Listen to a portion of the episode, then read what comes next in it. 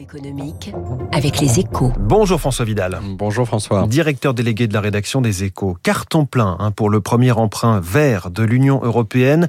L'émission de Green Bonds, comme on dit en anglais, a attiré une demande record de 135 milliards d'euros, 11 fois supérieure à ce que l'Europe souhaitait emprunter.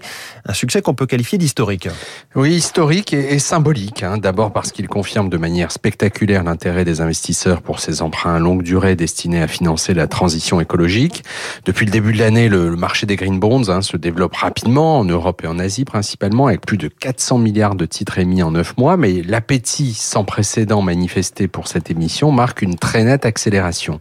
Les green bonds sont désormais une classe d'actifs à part entière, dont l'Europe est la place forte. C'est le second enseignement de cette opération très réussie et c'est une excellente nouvelle puisque Bruxelles doit émettre plus de 250 milliards de green bonds en moins de 5 ans dans le cadre du verdissement de notre économie. Alors la question maintenant, c'est de savoir si les sommes levées sont effectivement investies dans des projets liés à la transition écologique. C'est effectivement un point essentiel hein, qui est loin d'être théorique, car pour le moment, il n'existe pas de véritables règles applicables à tous. En Chine, par exemple, on peut financer avec des green bonds des projets non verts jusqu'à hauteur de 50% des sommes levées, alors que les standards internationaux communément admis limitent cette part à 5% en théorie.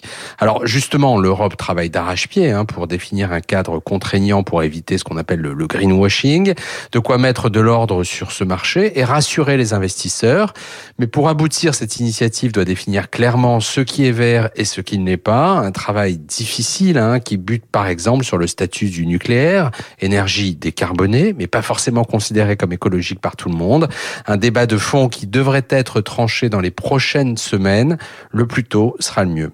Merci François Vidal et à la une de votre journal Les Échos ce matin, Macron renoue avec la politique industrielle au risque du saupoudrage. C'est votre titre. À demain, François. Dans un instant, l'invité de l'économie. 10 objectifs, 30 milliards, mais quelle vision d'ensemble. Nicolas Bavrez vient d'entrer dans le studio de Radio Classique.